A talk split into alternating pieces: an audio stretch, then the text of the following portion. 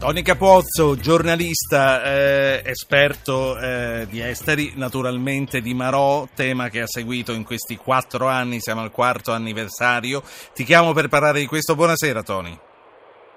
Buonasera a voi, buonasera. E soprattutto vorrei che eh, insieme analizzassimo gli scenari che eh, possono aver accompagnato l'assassinio brutale di Giulio Regeni. Innanzitutto vorrei sapere tra eh, le varie ipotesi che si stanno facendo e fino ad ora non si può che andare per ipotesi perché nessuno ci dice niente, nemmeno gli investigatori italiani riescono ad accedere ai dati che gli egiziani hanno, quale secondo te può essere l'ipotesi più più accreditata?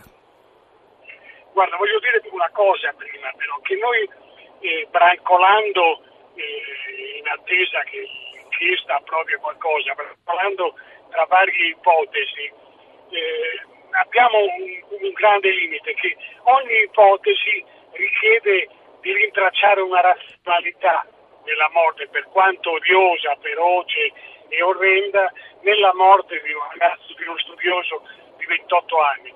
Beh, io credo che ci sia anche un elemento di irrazionalità profonda, cioè che è il nostro tentativo di capacitarsi di una morte. Credo che da, da un certo punto di vista sia al di là di ogni è, è importante naturalmente capire chi è stato, augurarsi che venga assicurato alla giustizia e che venga insomma, onorata la memoria di Regeni anche con un po' di giustizia, Beh, c'è un elemento di irrazionalità pazzesca nella morte di, di un ragazzo di 28 anni in quel modo. Qual è questo elemento di irrazionalità? Guarda, se noi eh, prendiamo tutte le ipotesi, eh, è stato il regime perché, come molti hanno creduto e continuano ancora a ipotizzare, perché è un regime autoritario che non tollera eh, non solo il, eh, il, terrorismo fondamentalista, ma neanche l'opposizione dei fratelli musulmani e neppure quella di semplici eh, democratici che reclamano un po' più di libertà. Va bene, eh, ammettiamo pure che sia stato il regime.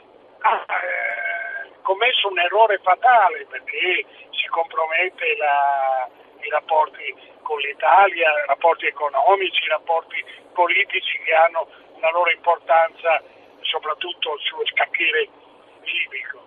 E mettiamo che sia stato, eh, come sembra cominciare ad emergere, che siano stati i fratelli musulmani eh, per mettere o dei servizi deviati che volevano mettere in imbarazzo il regime eh, uccidendo quella che hanno ritenuto essere una spia e nello stesso tempo mettendo in imbarazzo il regime e facendo ritrovare il corpo di questo povero ragazzo proprio il giorno in cui c'era una... Mentre il, nostro, mentre il nostro, governo si trovava là. Eh, Tony Capozzo, eh, questa... im- sì, immagino che tu in questo momento stia guidando, per questo parli in viva voce, giusto? Per questo, sì. allora, allora, non ti chiedo di prendere la cornetta in mano, andiamo avanti così e facciamo presto. Senti, questa tua analisi in un qualche modo assolve le professoresse di Cambridge, cioè le persone che secondo alcuni avrebbero spinto Reggeni ad andare più in là del consentito? No, non le assolve. Guarda, io è naturalmente un'opinione, non ho degli elementi. So che c'è una tradizione nella storia dei servizi intelligence britannici di rapporto col mondo accademico. So che Cambridge è uno dei luoghi privilegiati di questa frequentazione, per così dire. In sé non ci vedo nulla di scandaloso, è normale che dei servizi utilizzino il lavoro di ricercatori universitari, eh, si comprino i libri in libreria. Mi eh, desta un po' più preoccupazione fatto che questi lavori vengano passati sotto banco, mi scandalizza l'idea, la sola idea che qualche professore possa aver, tra sì. virgolette, mandato allo sparaglio Regeni eh, chiedendogli Tony Capozzo collegato con noi in diretta al telefono. Eh, Marò, estate 2018, sei anni dopo il loro arresto in India, Salvatore Girone e Massimiliano Latorre sapranno, dovrebbero sapere perché a questo punto non si può dire altro, se il processo a loro carico si farà in India oppure in Italia. Come l'Egitto, l'India è un cliente da trattare con le dovute maniere, per questo insomma ci andiamo delicati grande cliente delle forniture eh, militari, è un più grande compratore d'armi, di sistemi d'armi al mondo ed è un buon cliente dell'Italia.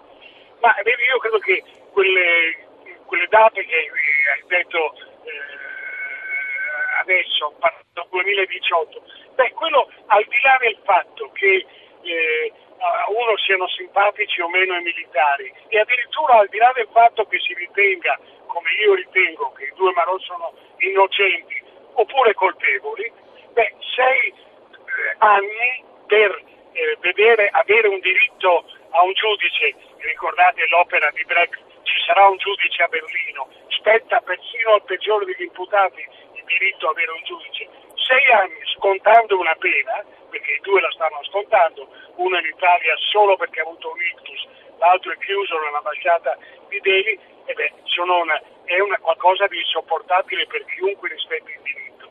Io credo che il governo italiano dovrebbe cercare un accordo extragiudiziale con quello indiano, dicendo l'arbitrato con tutto il dibattito legale va avanti e ci scontriamo all'AIA, ma nel frattempo libertà provvisoria per i due. Cosa ci guadagnano due grandi paesi come Italia e India a tenere sotto scacco due sottufficiali, eh, ripeto, che sono solo allo stato di indagati su una cosa, per un reato di cui si proclamano certo. innocenti. Libertà provvisoria, non inquineranno prove, non fuggiranno all'estero, non possono reiterare il reato perché non c'è più nessun militare sulle navi mercantili italiane. Senti, eh, tu hai detto che sei innocentista, anche se non è questo il punto. Perché l'Italia non ha mai giocato la carta dell'innocenza? Perché era convinta che comunque avrebbe voluto dire alzare un po' la voce e, accusa- e rimproverare all'India una serie di violazioni nell'inchiesta e, st- e quindi irritare i clienti, a sempre ragione, un buon compratore di commesse militari in un momento in cui la vicenda degli elicotteri Agusta eh, già rappresentava un problema. E nella serena convinzione, io credo che comunque la cosa si sarebbe potuta risolvere con un paese amico a Tarallucci e vino nel giro di pochi mesi. I risultati sono sotto gli occhi di tutti. Grazie, grazie a Tony Capozzo, eh, grazie per queste analisi che ci hai dato. Buon viaggio. Grazie molte a voi.